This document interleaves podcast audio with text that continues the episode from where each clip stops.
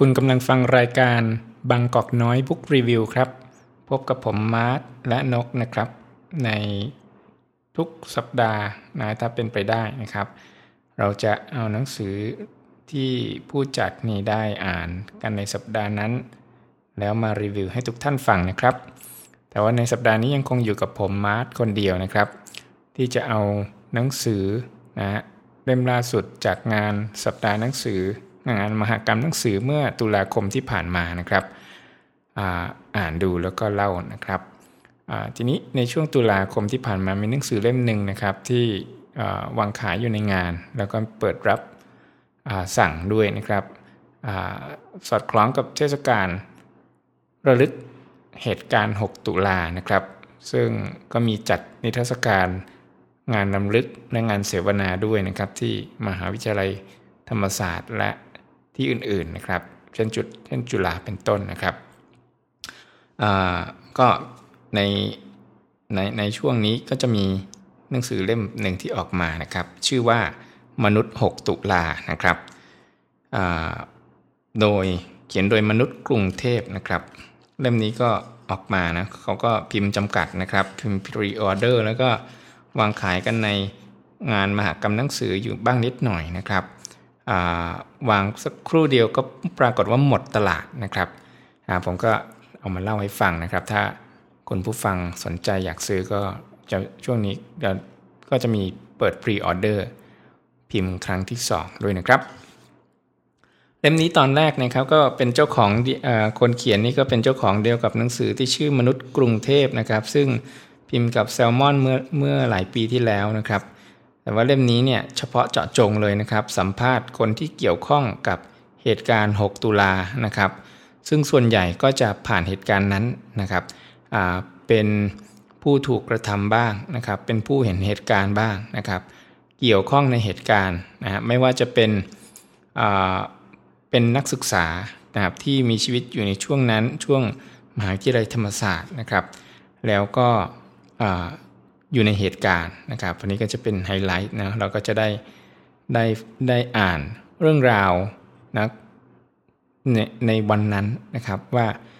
ในมุมมองของผู้ที่ประสบเหตุการณ์นะครับที่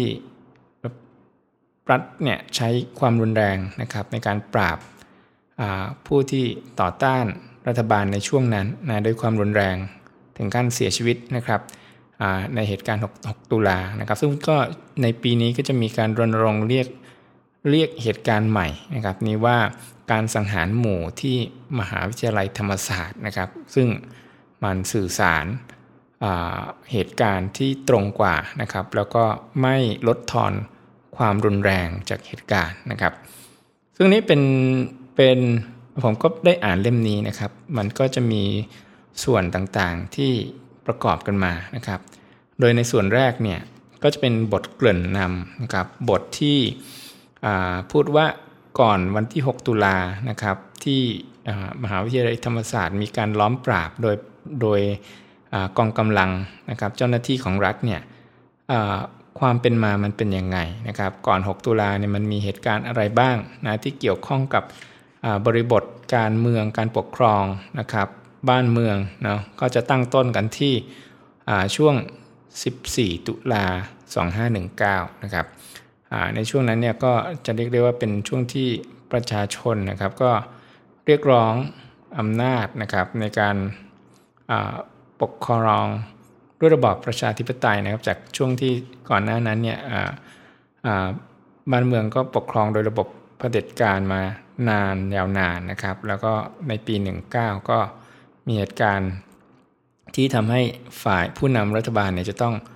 ลีภัยไปเพราะเพราะมีการสังหารประชาชนนะครับ แล้วก็เกิดการรัฐประหารนะครับ เปลี่ยนแปลงวิธีการปกครองนะครับ ก็เลยมีช่วงที่ประชาธิปไตยเบ่งบาน จากกิจกรรมนักนักศึกษาที่ถูกปิดไว้นะครับ ในช่วงหกในช่วง 2519 นี้ก็เปิดกว้างมากขึ้นนะครับ นักศึกษาก็ไปเข้าร่วม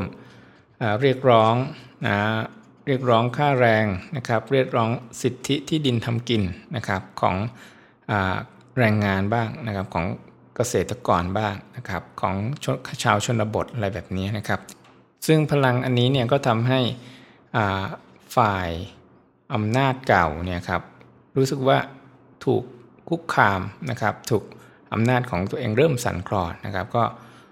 ก่อร่างขึ้นมานะฮะเป็น พยายามที่จะยึดอำนาจคืนจากจากกระแสสังคมนะครับ แล้วก็ทั้งหมดทั้งสิ้นนี้มันก็งวดขึ้นมาเป็นเหตุการณ์ 6 ตุลานะครับ ในเล่มนี้เนี่ยก็ในช่วงแรกเล่าเหตุการณ์ย่อๆแบบนี้นะครับ ให้ฟังนะครับคงจะคงจะละเอียดกว่าผมนะครับ แต่ว่าเหตุการณ์ในในเล่มนี้ที่ที่เล่าเนี่ยมันไม่ได้ละเอียดมากนะครับ ถ้าอยากรู้รายละเอียดที่เป็นบริบทสังคมในช่วงปี 2519 เอ้ยปี 25 16นะถึง 19เนี่ยต้องหาอ่านเอาจากเล่มอื่นนะครับ จะได้ละเอียดมากขึ้นนะครับแล้วก็ส่วนนี้เป็นแค่ส่วนของการปูพื้นนะครับอของจริงเนี่ยเนื้อเนื้อหนังเนาะอยู่ที่การเล่าเรื่องสัมภาษณ์นะครับของบุคคลต่างๆ ที่เกี่ยวข้องกับ 6 ตุลา 2519 นะครับ ในนี้ก็สัมภาษณ์หลายคนนะครับ อย่างที่ว่าไว้นะครับ ส่วนใหญ่เนี่ยจะเป็นนักศึกษานะครับที่ผ่านเหตุการณ์มา ซึ่งบางคนเนี่ยครับก็อยู่ใกล้ชิดเลยนะได้เห็นเพื่อนที่ถูกสังหารเสียชีวิตนะครับ ในเหตุการณ์วันนั้นนะครับ แล้วมันก็เป็นเหตุการณ์ที่ตราตึงเนาะนะครับ อยู่ในประสบการณ์นะครับ แล้วก็ภายหลังเหตุการณ์นี้เนี่ยก็ปรากฏว่า มันไม่สามารถที่จะหยิบยกมาพูดได้นะครับต้องรอไปอีก 20 ปีนะกว่าที่เหตุการณ์ 6 ตุลาเนี่ยจะพูดได้นะครับ แล้วก็ระลึกถึงแล้วก็มาทบทวนกันนะครับ เหตุที่ต้องป,ปิดไว้เนี่ยครับเป็นเพราะว่าหลังจากเหตุการณ์ 6 ตุลาเนี่ยเรื่องนี้ก็ประชาชนส่วนหนึ่งก็ยังมองว่านักศึกษาในที่มาจัดกิจกรรม 6 ตุลาเนี่ยก็จะเป็นพวกที่ต่อต้านชาติศาสนานะครับพระมหากษัตริย์นะครับ แล้วก็เป็นคนฝักใฝ่คอมมิวนิสต์อะไรแบบนี้นะครับเป็นเหตุการณ์ที่ไม่พูดถึงนะครับแบบเรียนก็ไม่มีนะฮะกว่าจะเปิดเป็นที่รับรู้ขึ้นมาบ้างเนี่ยก็ผ่านไป 20 ปีนะครับหลังจากนั้นก็จะมีเหตุการณ์ระลึกถึง 6 ตุลาอีก บ้างนะครับ แต่ว่าในปีนี้ก็จะเยอะขึ้นนะครับ เยอะมากเลยทีเดียวนะครับ ในหลาย ๆ ที่ระลึกถึงเหตุการณ์ 6 ตุลานะครับผมเองก็ได้เข้ามามาชมนิทรรศการด้วยนะครับ เราก็จะได้เห็นผู้นำชมนิทรรศการนะครับ คนที่เกี่ยวข้องกันในในในในเหตุการณ์ 6 ตุลาเนี่ยบางคนที่ได้ฟังเรื่องราวของเขาก็อยู่ในหนังสือเล่มนี้เช่นเดียวกันนะครับนอกนอกจากนักศึกษาที่อยู่ในเหตุการณ์แล้วเนี่ยเรายังได้เห็น ได้อ่านเรื่องราวของคนที่เกี่ยวข้องอื่นนะครับ บางคนไม่ได้เป็นนักศึกษา แต่ว่าสนใจตื่นตัวนะครับ จากเหตุการณ์ 14 ตุลา 16 นะครับ จากช่วงประชาธิปไตยเบ่งบานนะครับ ตื่นตัวทางการเมืองนะครับ แล้วก็มาร่วมมีประสบการณ์ร่วมอยู่ในเหตุการณ์ 6 ตุลาด้วยนะครับ นี่ก็มีเรื่องราวของคนเหล่านี้ที่อยู่ในเหตุการณ์ที่อยู่ในหนังสือมนุษย์ 6 ตุลาด้วยนะครับ ไม่ว่าจะเป็น คนที่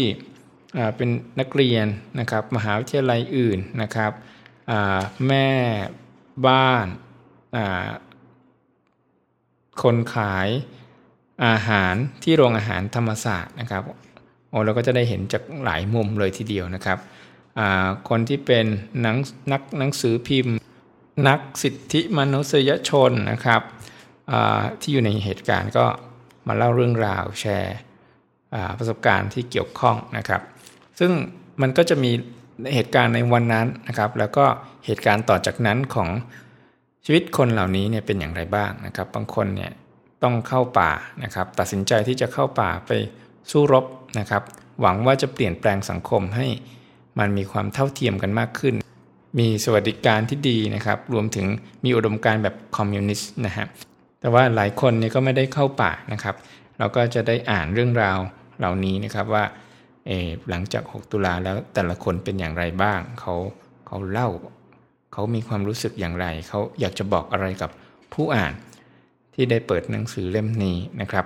เรื่องราวเหล่านี้มีทั้งส่วนที่ทางมนุษย์กรุงเทพเนี่ยได้สัมภาษณ์ไว้เมื่อปีที่แล้วหรือว่า 2 ปีที่แล้วนะครับหรือแล้วก็บางเรื่องก็เป็นบทสัมภาษณ์ใหม่นะครับ อย่างเช่นคุณวัด วัลยางกูลนะครับหรือว่าอาจารย์ประจักษ์ก้องกิรตินะครับ ซึ่งทำหน้าที่เป็นคล้ายๆเป็นผู้ผู้ผู้สรุปนะครับ ว่าประสบการณ์ทั้งหมดนี้มันมีนัยยะสำคัญอย่างไร ต่อเหตุการณ์ในปัจจุบันอย่างนี้นะครับสำหรับคนที่เคยอ่านเรื่องราวของมนุษย์กรุงเทพนะครับที่เคยสัมภาษณ์แล้วก็ตีพิมพ์ไปแล้วเนี่ยครับแต่พอมาได้อ่านหนังสือรวมเล่ม ประสบการณ์เหล่านี้เนี่ยมันก็ให้อารมณ์ที่ต่อเนื่องนะครับ ก็จะได้อารมณ์ที่แตกต่างออกไปจากการอ่าน เฉพาะบทสัมภาษณ์ของคนเพียงคนเดียว แล้วก็ปีหน้าค่อยมา